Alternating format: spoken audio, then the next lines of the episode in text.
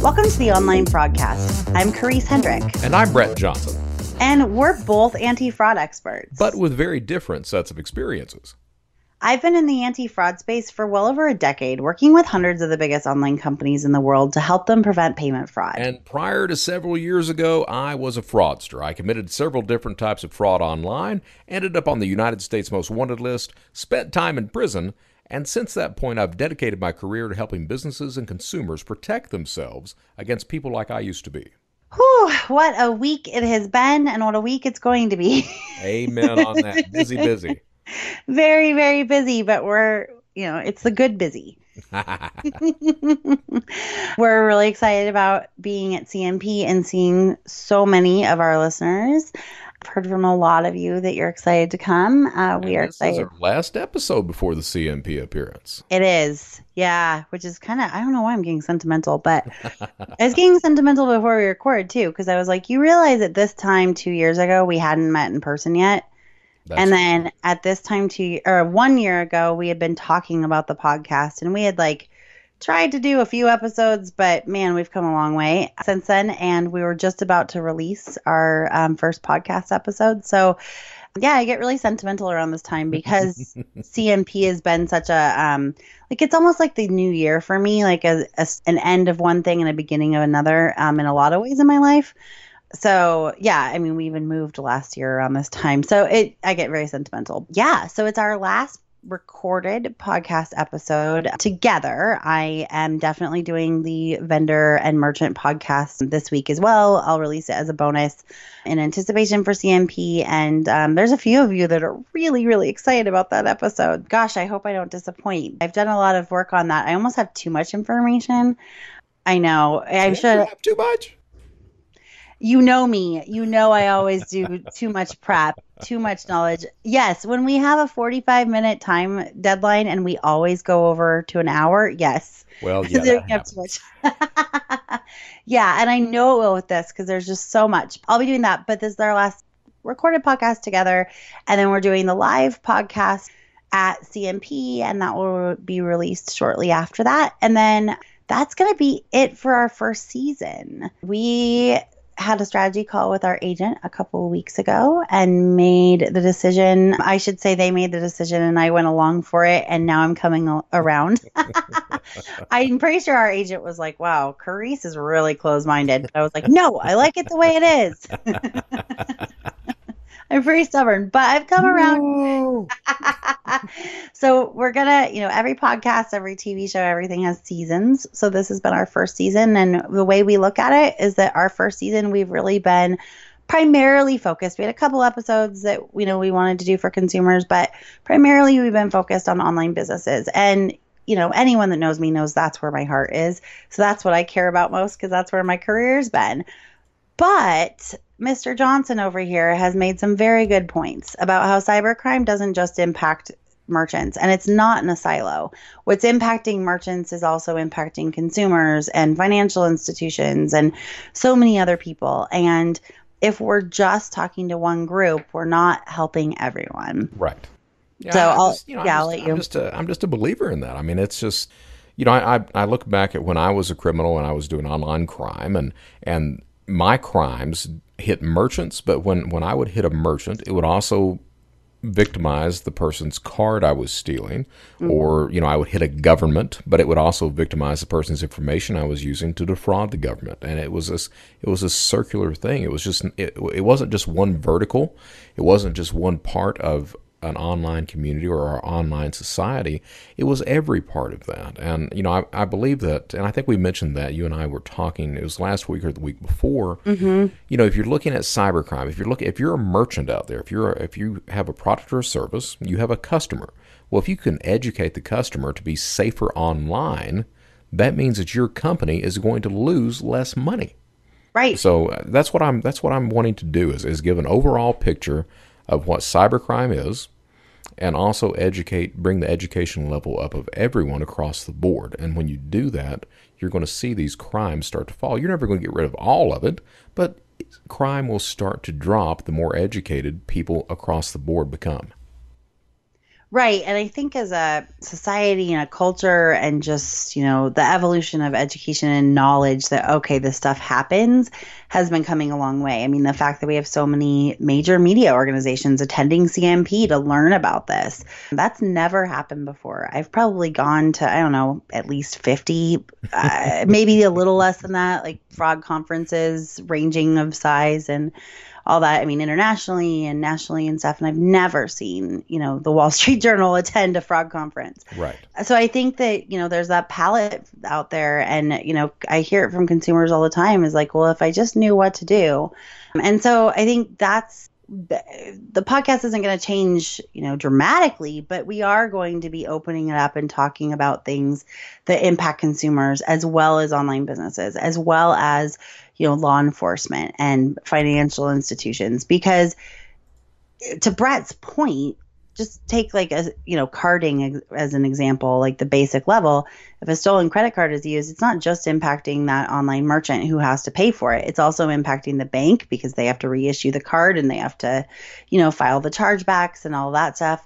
It's impacting the card holder because maybe they couldn't make a payment on something because they were waiting for their chargeback money to come back or whatever it is.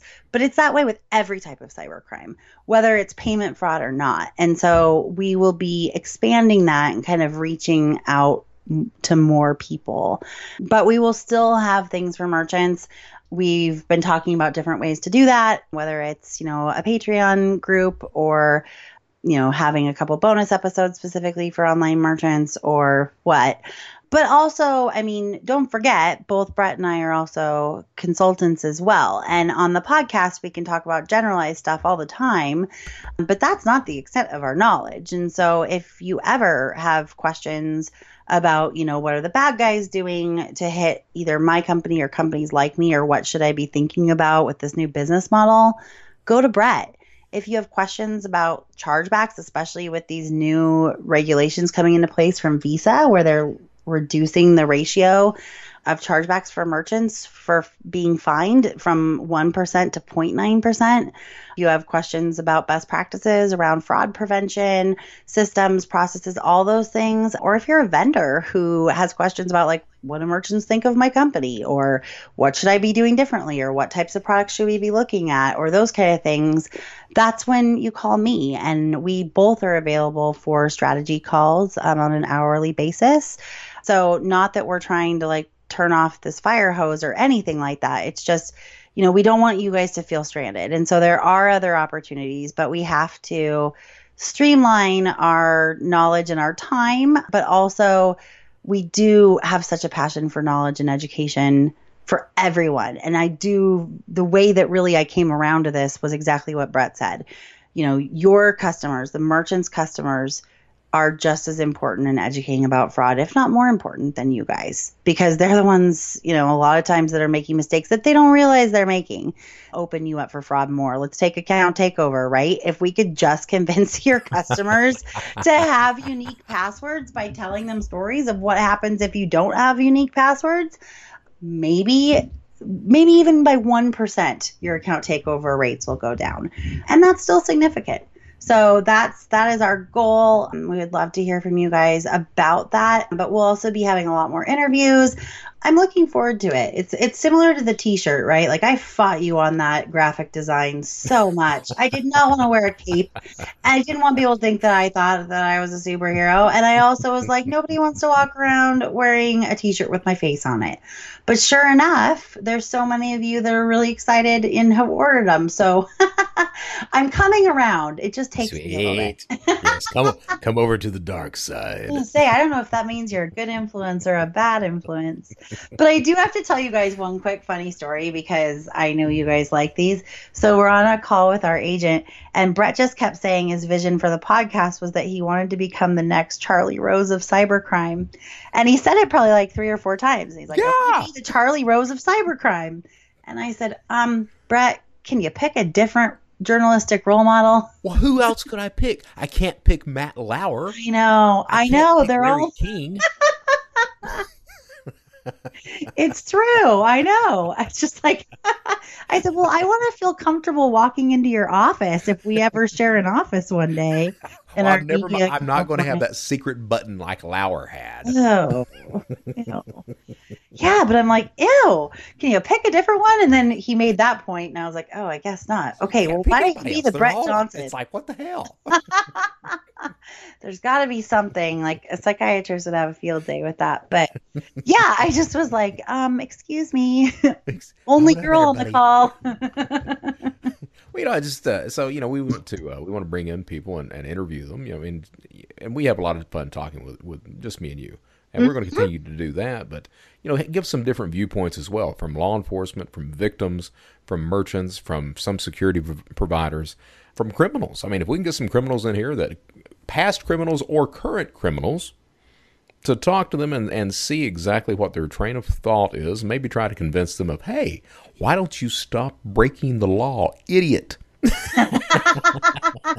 well, I was like, I've got a former criminal. I don't know what you need. But no, I mean, there's definitely, you and I know a lot about a lot, but there's a lot of people that, you know, know stuff about things that we don't, and we sure. want to bring them on.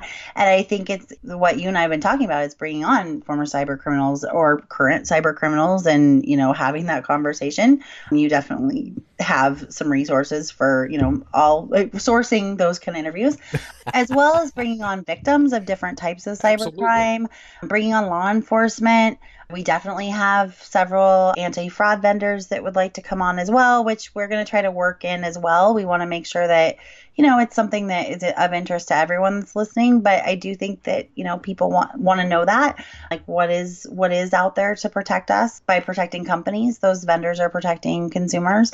That will be very important. And we also just want to keep it real. We don't want to have these, you know, puff interviews. We're right. not it's not going to be softball questions.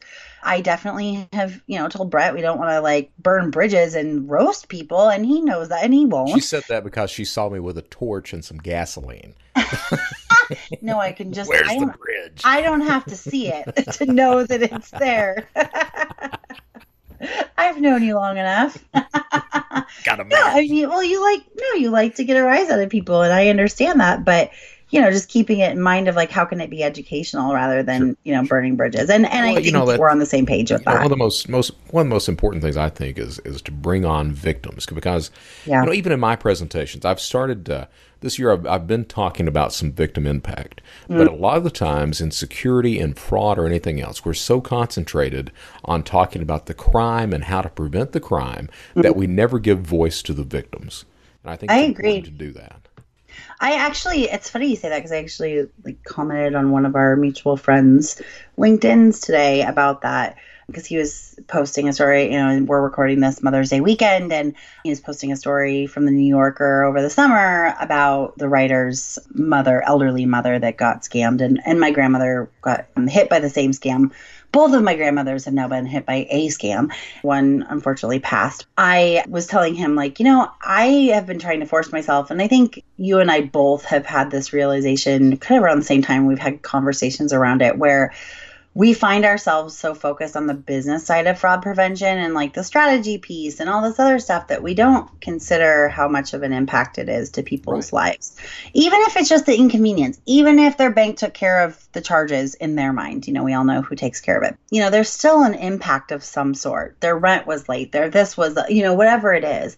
And I think that we inherently forget about that a lot. And so it is important to remember that. And I also think that victim interviews are going to be probably the strongest way to get people to stop having bad habits online. Same password for multiple sites, or, you know, that's the easiest one to think of, but there's so many others.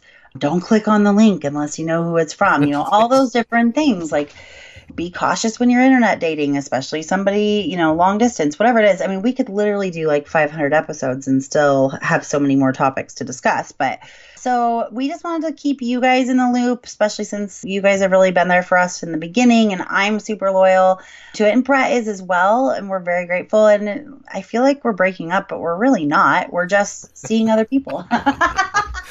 it's it's it's not you, it's me.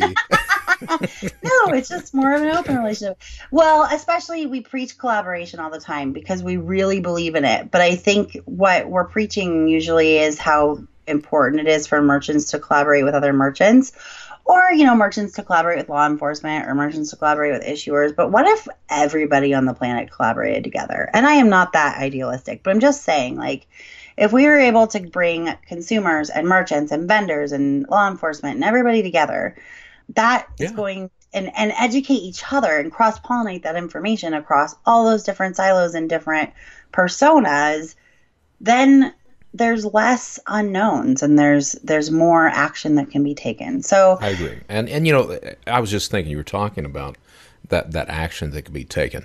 I was at Quantico uh, three days ago at the Quantico CISO Academy for the FBI, talking to a bunch of companies and merchants, and one of the guys in the back of the room after the presentation, I talked for 90 minutes. After the presentation, he raises his hand. He, he says, I've got two questions for you. I'm like, what's that? Lay it on me.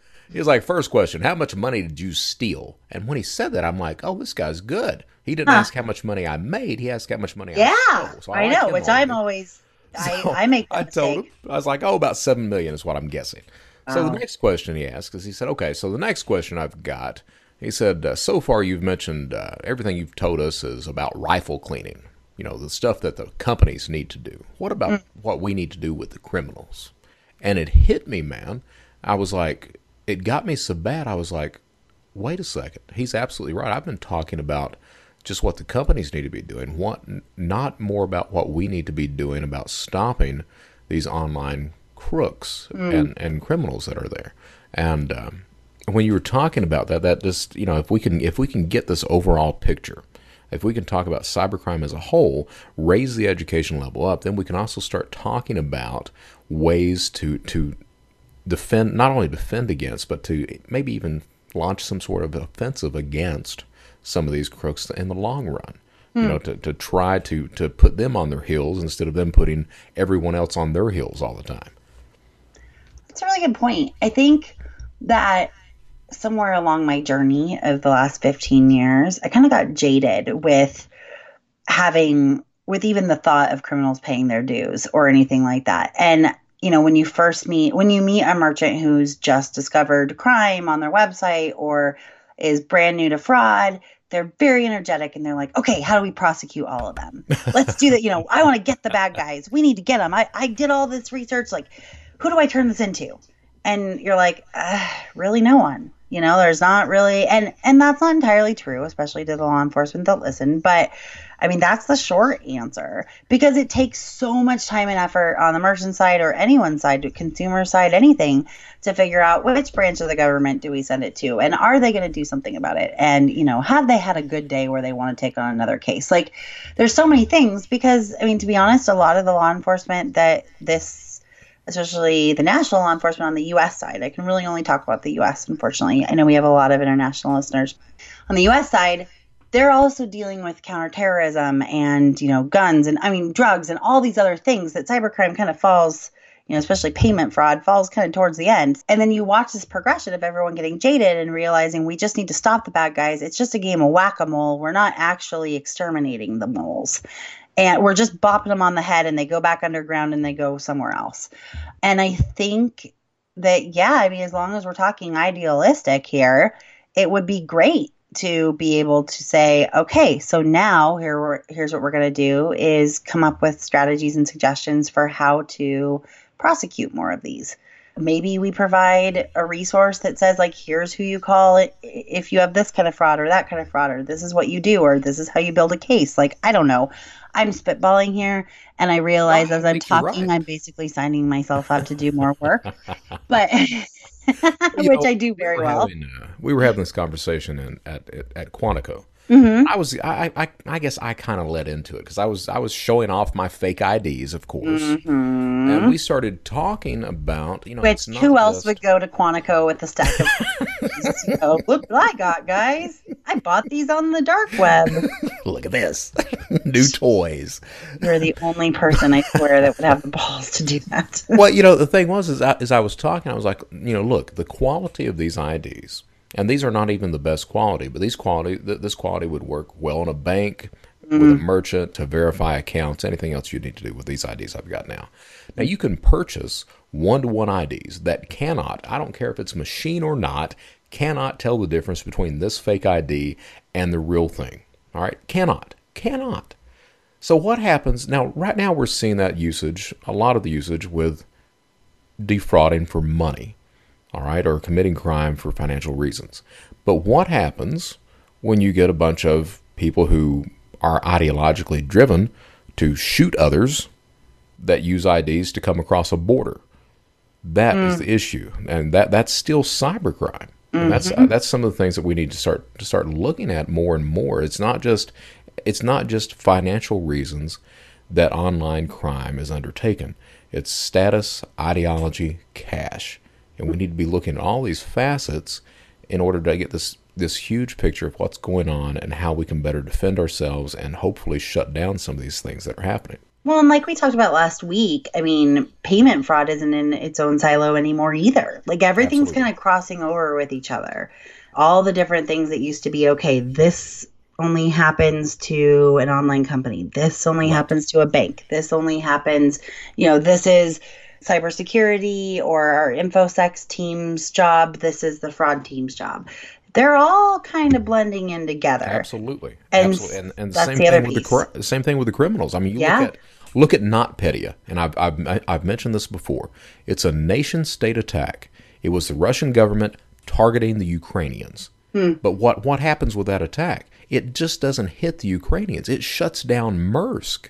It mm-hmm. destroys that company. It it hits pharmaceutical companies. It hits all these companies outside of the Ukraine. And that's the problem that we're facing today. It's it's not just that one vertical is targeted because everything's interconnected. If if right. one vertical or one company gets targeted, the chances of it hitting others others outside of that that have nothing to do whatsoever with that company, it's pretty high at that point right. is going to go on. So we, we need to to get word out to raise the education awareness levels and and so people understand exactly this face of cybercrime, the face of the criminals that are out there, the reasons that criminals are attacking, and what they can what can be done about it. Well, and I think I mentioned this before. The terrorists that were behind the 9 11 event, they right. used stolen credit cards on an online travel agency.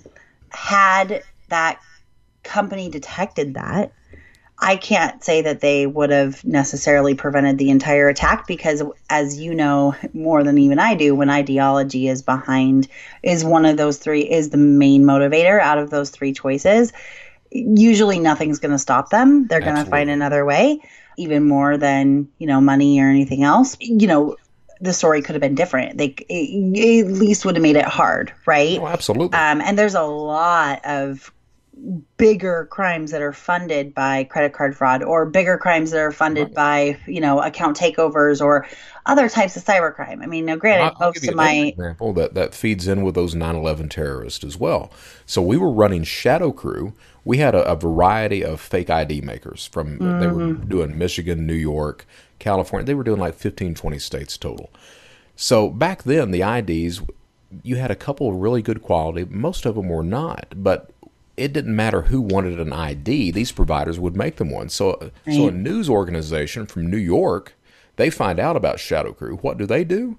Just to test things, they they they contact one of these ID providers. They send their picture in. The picture they send in is one of the 9/11 hijackers. Will you make an ID for this person? Wow. Guess what? The ID was made. ID was made. So if you're looking at that type of thing, now that's that's a hypothetical, but if you're now, now I went down to Mexico, went down to Tijuana to have this weight loss surgery. Going across, no one checks. So from California down to Tijuana, no one checks passport. You just drive hmm. right across, it's fine. Coming back, are you supposed to have a passport? Well, they want you to have one, but guess what? You don't have to have. As long as you have a driver's license and a birth certificate, they're going to let you across.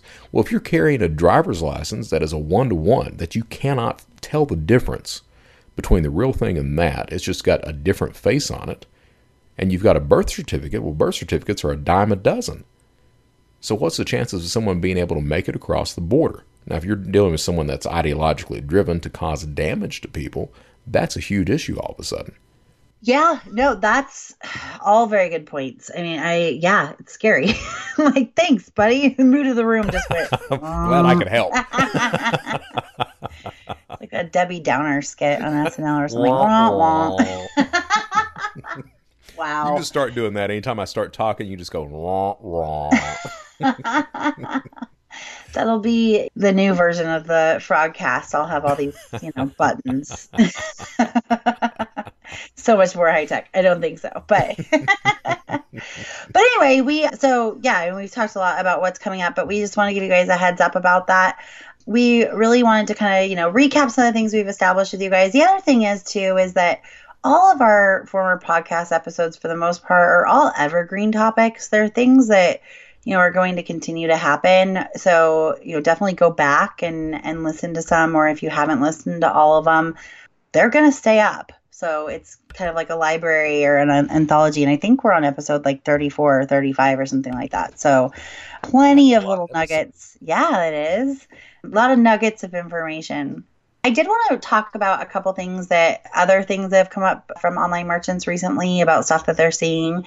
One of them is gift cards, which we've talked about before. I actually think the full episode, I just realized right now that the full episode we did on gift cards never ended up working out because it didn't record. Right. So, It yeah, didn't record. I You're know. right. shoot we yeah so we're gonna have to do that episode at some point because that's we can't dive into it as much as we did then in this episode the current gift card problem that one pretty large merchant with omni-channel or multi-channel you know business model so they have physical stores that are their own but they also have online channel that's pretty dominant um, as well as it's just a really big brand they've been seeing a lot of and this actually goes right into what we were talking about they're seeing a lot of scammers over the phone encouraging consumers to go in and buy gift cards to pay them off. So, so you know, a couple examples of that. One is I know that scammers are calling elderly or um, you know senior citizens and saying that they're from Social Security Administration. A lot of times they're saying that illegal immigrants are using their social security number to get across the border. I believe they're preying on fears of you know people who have been watching the news and, and believe that that's happening a lot. And so, and you know, you said on a previous episode, like most most people that come across the border, most undocumented immigrants actually aren't using them, but you know, usually they're just completely forged. But they'll say. We can we can take care of this. I need your social security number, but also we need a payment of five hundred dollars in Best Buy, Walmart, Amazon, whatever the gift card is for processing fees or there's other ones too like you know your grandson is in jail and you need to pay his bond and the best way to do it is through gift cards what are some other examples that you've seen around this Oh, geez, it's anything you can imagine. So it's uh, it's a tax fraud. It's warrants out for you. It's uh, debt owed to some company. So you, you know you've got an outstanding debt that's 15 years old, and they're threatening you on that. It's any number of things, whatever the the excuse could be, to get you to to send money over. That whole scam has to do with inciting fear in someone. Yep. So it's scaring someone enough to cause them to react. So causing them to react and a lot of times go into a physical store to buy gift cards. And then they're calling the scammer back or the scammer calls them right back afterwards and gets the numbers on the back. What's happening is people are going into these stores and they're buying gift cards to appease the scammer. And then they'll call their bank and say oh i think i was hit by a scam. Like once they realize that it was a scam Right. they'll call their bank and say i was defrauded. And the bank isn't they only know how to do a couple things. And so you know there's only so much they can do about fraud right? And so they either issue a chargeback or they eat it. And that's pretty much all the bank can do. And so a lot of times they're filing a chargeback. I was kind of unclear why that was happening in store and i still sort of am but i know that there are more and more companies that are charging cards that are on file. So that would be a CNP transaction, even if it's in store. Right. Or maybe they don't have EMV yet, which then would be their liability. Or maybe the purchase there there are a lot of gift cards being purchased online as well, where the liability is obviously on the merchant for the same reason. But we're seeing because a lot of senior citizens don't use the internet, they're not going online to buy gift cards, they're going in person. And the bank just files a chargeback and then it's on the merchant. Well, the merchant had no way of knowing that that was fraud because the cardholder used their card. Absolutely. So that I, I don't really know where the onus lies except for at the consumer end. But as far as like the liability piece, I don't really know who should be paying for it. But it's really challenging because merchants can only, you know, prevent so much. And you can't prevent, if you were to be able to identify when a cardholder is going to pick up the phone and call and file a chargeback for any reason, you, you know, gosh, if I could figure out that technology, we'd be retired by now. Yeah, Yeah. absolutely. right. Wouldn't be doing the podcast then. I don't know. I think it's fun anyway. But I feel like you need to be a psychic. So I had this huge company be like, what do we do? And there were a lot of really good responses on the LinkedIn post. But before I kind of share a couple of those, I think for me, I think this is more of a human issue than a technology thing. I think that the way that you solve it is multi layered. One, by educating consumers that anytime a government agency calls or anyone calls and says the only way you can take care of this is by gift cards, think about it for a second. That would be my first suggestion, you know, having a media campaign or, you know, that kind of education. I also believe, and I know that you'll probably have a little bit of tug of war with your PR department, but I believe firmly in merchants educating their consumers on what's going on. You're not admitting that you guys are victims of fraud because you're not. It's, hey, we want to protect our customers and let you know what's happening. But you don't have to even say that your gift cards are the ones that are being targeted. You can just say, like, we're trying to educate you. You can put it on your FAQs. You can put it in an email of like a public service announcement. You can put up signs at the register that says, hey, if you are buying this gift card for someone you don't know and make it fun and cute or whatever, like think about it for a second. I know what you're about to tell me, Brett. I'm just going to steamroll right past it and then I'll let you, because I know exactly what you're about to say.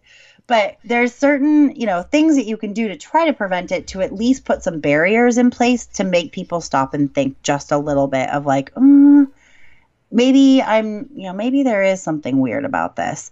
That would be my first suggestions, but I will let you now say what I know you're dying to say. Well, I mean, eh, look, look. So it, there, there's so much stuff there, and, and you know as well as I did. When you mentioned this gift card thing to me, I was like, eh. Oh yeah.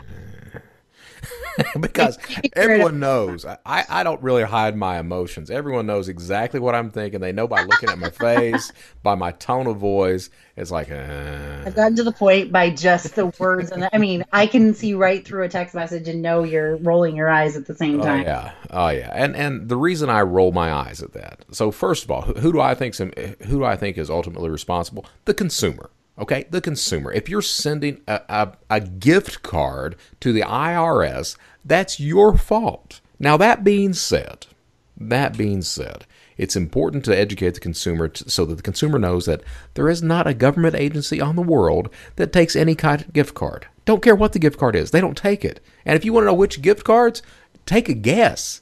Just look at big box stores, look at electronic stores. That's the gift cards these criminals are wanting.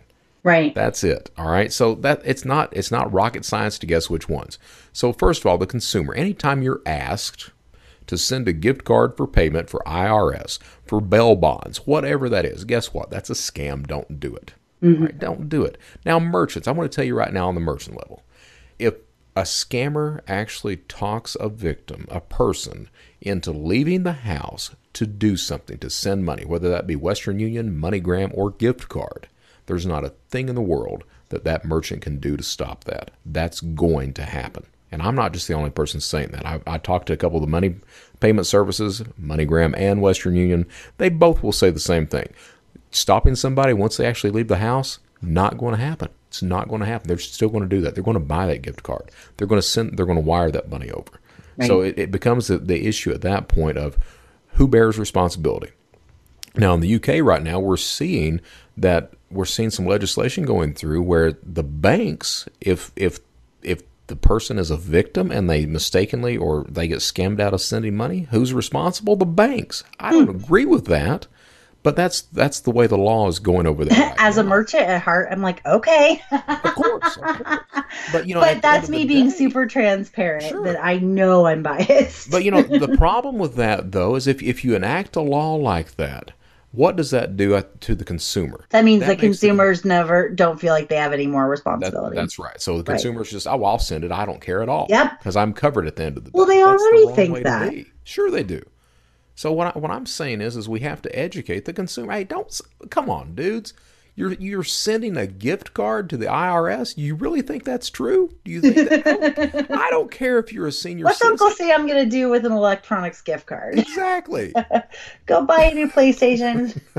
so that that's the first thing is is understand. Just just sit back and think about it. Okay, yeah, they're they're calling you saying that the the police are on their way. Warrants have been issued unless you send us money now. Mm-hmm. Okay, just just think for a second, count to 10. Could this actually happen? No, it couldn't. I'll tell you what, even better, if you think it's true, give me your phone number. Wait, tell me where you're from. I'll call you back. I'll look up the number yep. and I'll call you back. Yeah. See what happens. Now, are they going to try to get you to call? Are they going to say that's okay? No, they're not going to say that's okay. well, and some of these guys, like they, you know, especially when they're hitting the elderly, like they'll they have different tactics. Sometimes they just call and they're their friend for a while Absolutely. because they know they're lonely. And then Absolutely. it's like, oh, okay. Or they say that they're gonna, you know, they won a clearinghouse, but then, you know, there's some processing fees and some taxes they have to pay, either yeah, by wiring money. fee scam. That's a classic, right there. Well, right. And you know, the thing is, is that I actually think that part of the reason why they've moved to gift cards is because the money transfer companies have gotten really smart. They're really up in their game. Um, I know several of them, and they do a pretty good job. And so. Absolutely can't wire money anymore. So now what do we do? We do gift. Yeah, if if and I've it's been a year or two since I've actually sent anything Western Union or MoneyGram. But I, the last time I was sending, I sent some money out. You know, they, they get you on the phone. They ask you, you're not sending it to some. Do you know the person you're sending yep. it to? Are you sending it for this? Is it this? Is it this? Is it this? They're trying to make sure that you're not being scammed. Yep. So if, if you're a gift card provider and someone's coming in buying $500 gift cards at a pop, which that's a big box store. If anybody's mm-hmm. wondering, I won't tell you which one, but just think of the one that's on every single corner. so if it's a big box store, not in Seattle, in Alabama, they're probably on every corner. They are on every single corner. You can't get away from. It. In Seattle, oh it's God. a uh, Starbucks on every corner. there, you, there you go. Almost literally. So, but it, you know, it, if if you're one of these providers or a merchant that's providing gift cards, you need to try to implement the same type of thing. If you see somebody coming in, why are you purchasing this card? Yeah. Are you purchasing it for, for your personal use or are you sending it to someone? Do you know the person you're sending it to? Mm-hmm. It's not a person that's saying that they're from a government agency, are they? It's just a simple set of questions. Well, and I agree. I knew you were going to say, you know, once they go into the store, they've made their mind up. And I, right. I actually very much agree with that. I mean, when my grandmother got hit and she was being asked to wire a bunch of money overseas, the first place she went to told her, you know, they asked her those questions and and they said, you know, this doesn't feel right. We can't do this for you. That means that that company that and it was a big box store. It was probably the same. I know it's the same one you're talking about. and they trained their frontline staff to ask those questions. And they were like, I'm sorry, we're not going to do it for you. Unfortunately, what happened was she went home and the guy was like, called her and was like, I, I didn't get the money. And she said, Yeah, they said it was a scam, so I probably shouldn't. So he just looked store. up, yep, mm-hmm, he looked up another store. But what I that's what I was working my way towards was I think that there is a really good way that you can train your frontline staff.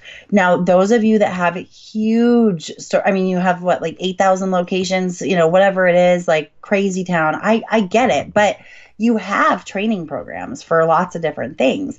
Have a training program and make it a conversation. Yeah. Don't make it an interrogation. If, you know, explain it to your, you know, if you're a, a very large retailer that you know sells cosmetics or you know jewelry or maybe it's electronics and you see this little old lady coming in buying buying three five hundred dollar gift cards there you go that's when you, start just asking friendly conversations not who are you buying this for? And i'm not saying that's what you're saying.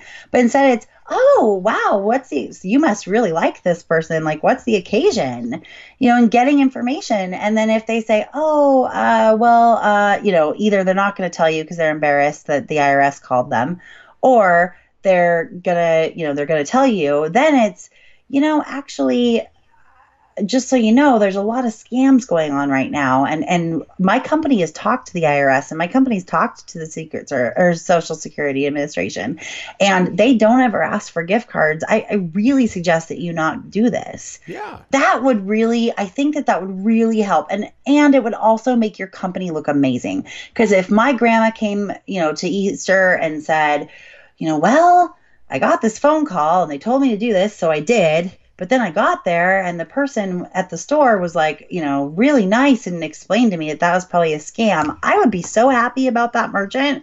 I'd be like, yes, you saved my grandma from being scammed. Absolutely. I'm going to go buy all my Christmas presents there. And, uh, and here's the thing. I mean, you, you said so. It's it's training. yes. Right? And and for this big box that we're talking about, I don't want to hear. And that's one of the reasons that that when you when you mentioned this to me, I was like the I don't. Well, you get bored easily, and you're I like, do, I do. That's been going on for 20 years. Yeah, but it's still happening, so that means we still need to talk about it. But you know, the thing is, is this big box? 18 months ago, 18 months ago, they were having trouble with with fraudsters coming in through the self checkout line, grabbing gift cards, and doing the swipe on the card. They would have the chip, that. but yeah, remember that they would have the chip, but they would default to Stripe after you missed the chip up twice. So uh, they were having trouble with that. What what what happened? What did the big box do? They trained people. Mm-hmm. Look and see what these guys are are buying through the self checkout. Are do they have gift cards? Well, guess yeah. what? You can't bring a gift card through that, dude. Yeah. They trained them, so we, yeah. can, we can still have the same training on regular gift card purchases as well. You know, I, I really think that that's the key. I don't think it's a technology thing. I just don't. I think it's all going to be human. It's going to be education and it's going to be processes and procedures. Absolutely.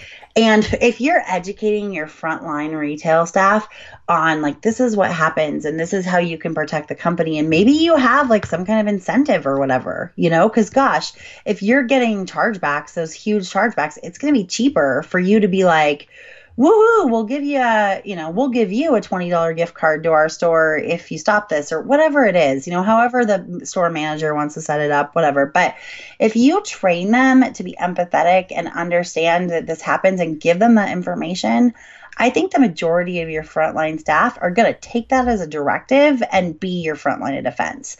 I really think that's the way because there's really no technical way. Now, there are some things you can do, like if they're ordering it online, like you can check the age of the person that's buying it. Like there are some of the address and phone verification services out there that also have an approximate age based on public record data. If you see, you know, somebody in their late 70s making a purchase and you're an online gaming company and they're flat amounts and they're pretty big, hmm, maybe take a second look. The other thing you can do, and that actually, you know, came from a, a very big one of the top like five retailers in the country gave me uh, told me that that's one of the things that they do because they see similar scams. But these are only when they're ordered online. When they're ordered in person it's not the same.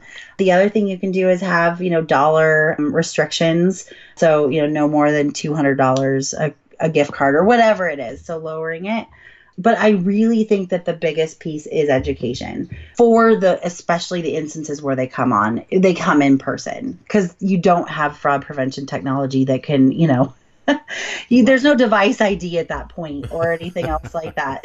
you know, there's a human ID. So I, I do think it is in person training. And I think that sometimes companies don't want to go that route because they're like, uh, it's so much work and it's subjective. And I get that. But what else is there? You know and i think that some of the best companies like you used the reddit breach as an example the other a couple weeks ago about like what to do.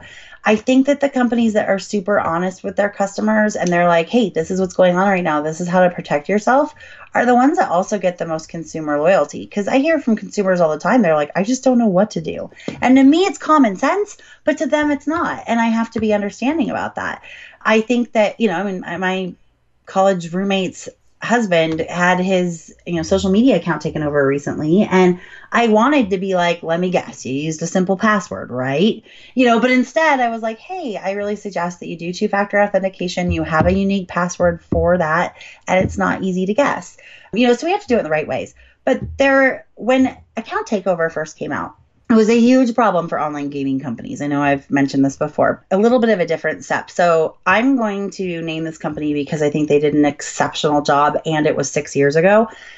Xbox was one of the first companies to really experience account takeover on a big scale that I knew of. There were several other online gaming companies that were happening at the same time, but this was public, so I'm mentioning them. Sure. They went out and they had really good engagement with their users, and they had, you know, blogs and they have forums and all this other stuff. And they went out and they provided a lot of online safety information to their users. Hey guys, like, you know, this is what's happening. You don't want somebody draining your account. Here's how you prevent it. In like a fun way they worked with their pr department the fraud department worked with the pr department to have the right voice to capture attention. Sometimes it was in little tweets sometimes it was in you know an faq sometimes it was a video like a funny dorky video. They they had a whole promotion around this and they did it in different ways layered it up on their social media and other things like that. And it was really successful. And that was like the best way for them to fight account takeover. Now, that bought them a little bit of time because they were able to also implement some new technology and processes to be able to really prevent it long term. But educating their users wasn't just good for the company, it was good for their users. And it made their users feel like, wow, Xbox really has our back. You know, this is out of their control, rather than other gaming companies I know that will never even admit to this day that there's account takeover happening right. on, right. their platform. But what happens is all over the forums, it's, oh, well, you don't want to play that game because somebody's just going to scam you into emptying your purse or your coins or whatever it's called, or you're, you know, get transferring your skins or whatever the game terminology is in, in whatever game you're playing. I think that Xbox handled it really well. And I've seen other companies do that too. There are other companies that, whenever there's a really large data dump of usernames and passwords, they send out an email or they force a password reset and they say, this is for your protection. Those are the kinds of things that I think that we need to be seeing more companies doing. I really think that we need to be sharing education. I'm going to be mentioning this on my uh, on the episode about vendors too, but I was talking to a merchant the other day who is going through an RFP process on a specific type of fraud technology. And I hear from a lot of merchants because they like to vent about the experience, both good and bad, and share with me what they think about certain companies over other companies and stuff like that. And I'll never say which merchant said it, but if, but I have had a few vendors engage me as a consultant for strategy calls on that topic. That's not the issue here. So they were saying that there's one company that won't even let them like let their developers play in the sandbox and test things out and do QA. And on this other end of the spectrum, there's another company that has been providing so much education to them and even there like even noticing like where their where their faults are and like, you know what? Hey, we don't have this totally, you know, this is happening this can happen in our system, but we're working on it. That gives the merchant trust that like, okay, yeah, you're going to fix it. They the sandbox is completely open for the developers to do as much QA testing as possible then, once they actually uh, sign up for the product, they get a half a day training with an expert on not only how to use their tool, but how to spot certain things and the type of fraud they're seeing and and what to do. And I don't want to give too many more details because it'll explain the vertical, but it's really I mean, it's night and day. And she was like, that makes me hands down love that second company because they're not hoarding information and just saying, trust us, we know what we're doing. They're saying, here, let me take your hand and help you and, and teach you what we know. And as more information comes out, we'll keep telling you. And we want to be your partner. And I think that that's huge. It's a game changer. And I think that the same thing can be said for how much merchants love that from vendors. That's how that's what most good consumers these days because they know security, cybersecurity is an issue. They may not understand it, they may not get what they need to do, but they know it's a problem. If a company that they shop with is trying to protect them on that, I think it's going to do more good than harm. And I'm saying that because I'm loading you up ammunition for when you tell your PR department you want to come out and tell talk to people about preventing fraud because the first thing they're going to want to say is, "Well, we don't want to admit that we have fraud." Okay. Well, everyone has fraud. Like how come hacking and breaches are more of a like commonplace now than account takeovers or carding. It drives me crazy. Yeah, you said that. I was, I was, I was. Yesterday, I spoke in Atlanta at the uh, North American Fraud Forum, and I ended the presentation. I actually ended the presentation talking about victims, but right before I got to that part, I, I, I was talking. Everyone in the audience were uh, were banking people, you know, financial mm. institutions. So I, I meant I, I mentioned right before the victims. I was like, look, I said a lot of you guys have, you know, you you battle fraud in house or you sign up with some sort of third party vendor that takes care of fraud for you. I said, here's my advice to you. The first thing is, is any vendor that looks at you and says, "Hey, we are your one-stop shop to stop all fraud," they're lying to you. There is no one-stop shop. All right, I said that's the first thing. But you were talking about that, and it occurs to me, you know, you're right. I mean, everybody's trying to say, "Oh, we don't have, we don't want to discuss fraud. We don't want to talk about that." Well, guess what? If you're not talking about it, you don't want to discuss it, you're trying to hide it, you're lying about it. Because guess what? If you're in a vertical, if you have a product or a service that makes money, you are going to be a victim of fraud. And right. probably you already have been. So well, get used to it. A, Everyone knows it. Right. And you've mentioned this before too. Like, there's such a shame factor with victims. And it's like, no, I mean, the perpetrator is the one that should have shame. Yeah. It's not you. And so, and I don't think that you have to come out and say, hey, we've been, we're seeing this kind of fraud on our site. You don't even have to do that. It's just, hey, we are aware of what's going on online and we want to keep our customers safe. Here's how you keep yourself Absolutely. safe. But we need your help. Like, we need your partnership. Here's how you help us help us help you. it's like Jerry Maguire, right? help me help you. I think that that is super important and it just goes the distance. And I think that you don't have to admit about doing it, but it drives me crazy when like there's all these companies that don't want their employees speaking because they don't want to have it on the agenda that they have fraud, you know, or they don't want or have interviews or do all these things. And, and I understand it because I've been in it, but I also don't understand it because the more we talk about it, the less it's stigmatized. Exactly. Oh, we don't have fraud. We're not going to talk about that. Really? Really? Well, right. It's either you talking about it or customers talking about it on forums. You know Which what? one would you yeah, rather? Because I'll, I'll tell you who is talking about it. All the fraudsters who are ripping you off. That's who's talking about it. Oh yeah, yeah. That's very true. Right. Yeah. We're going to hoard this information. We're not going to talk to other people. We're not going to admit that we do it. Well, if you don't, I mean, it's kind of like that's, there's a reason why that's the very first step in Alcoholics Anonymous, right? Admitting that you have a problem. That's it. Because if you don't admit that you have a problem, then you can't work on that problem. You can't fix that problem. And so I think that we all need to just admit, you know, hi, my name is Enter Merchant here. We have a fraud problem. And I'm a fraudaholic. Um, oh my gosh.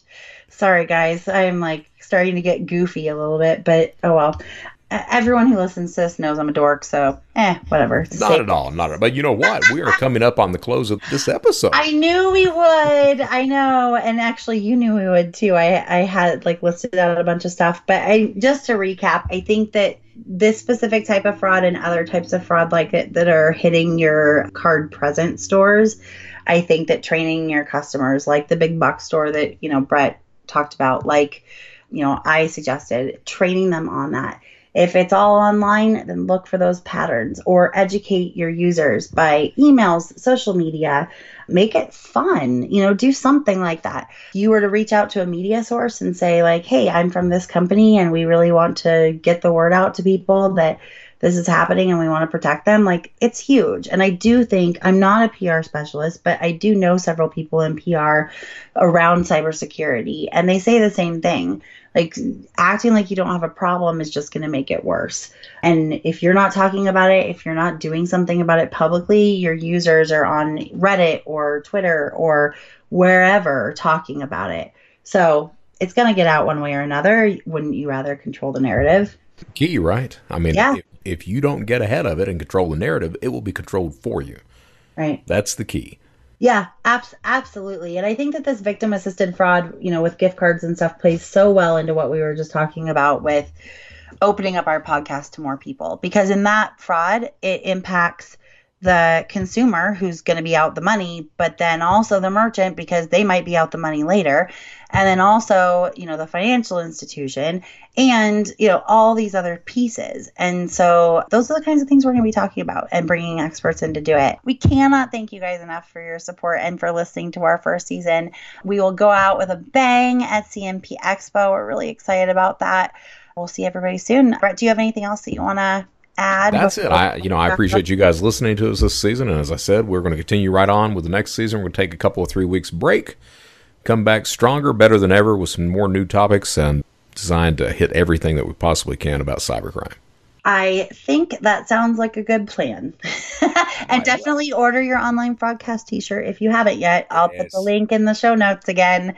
I I know a lot of people are uh, are ordering them, and we've even had at least one special request for a onesie because uh, one of our listeners, his daughter, listens to our podcast in the back of the car. Poor kid doesn't have a choice, but apparently she falls asleep listening to us. well, there you go. She's a big fan. well, I, I enjoy that. All right. Well, that is it for our episode today. We thank you for joining us and we hope you've learned a lot. We've got so many of these topics to cover that we have covered this season and we're going to continue to cover next season to help protect you and your companies from fraud. So please subscribe to Online Fraudcast to be alerted when a new episode is out. Please tell your friends, rate and review wherever, and I mean wherever you can, to help more people find out about us. And we always love hearing from you guys. What you love so far, how we can improve, what topics you want to hear us discuss. You can find us on Facebook as well as on our website, www.onlinefraudcast.com, as well as individually on LinkedIn. Until next time, stay informed, stay vigilant, and stay secure.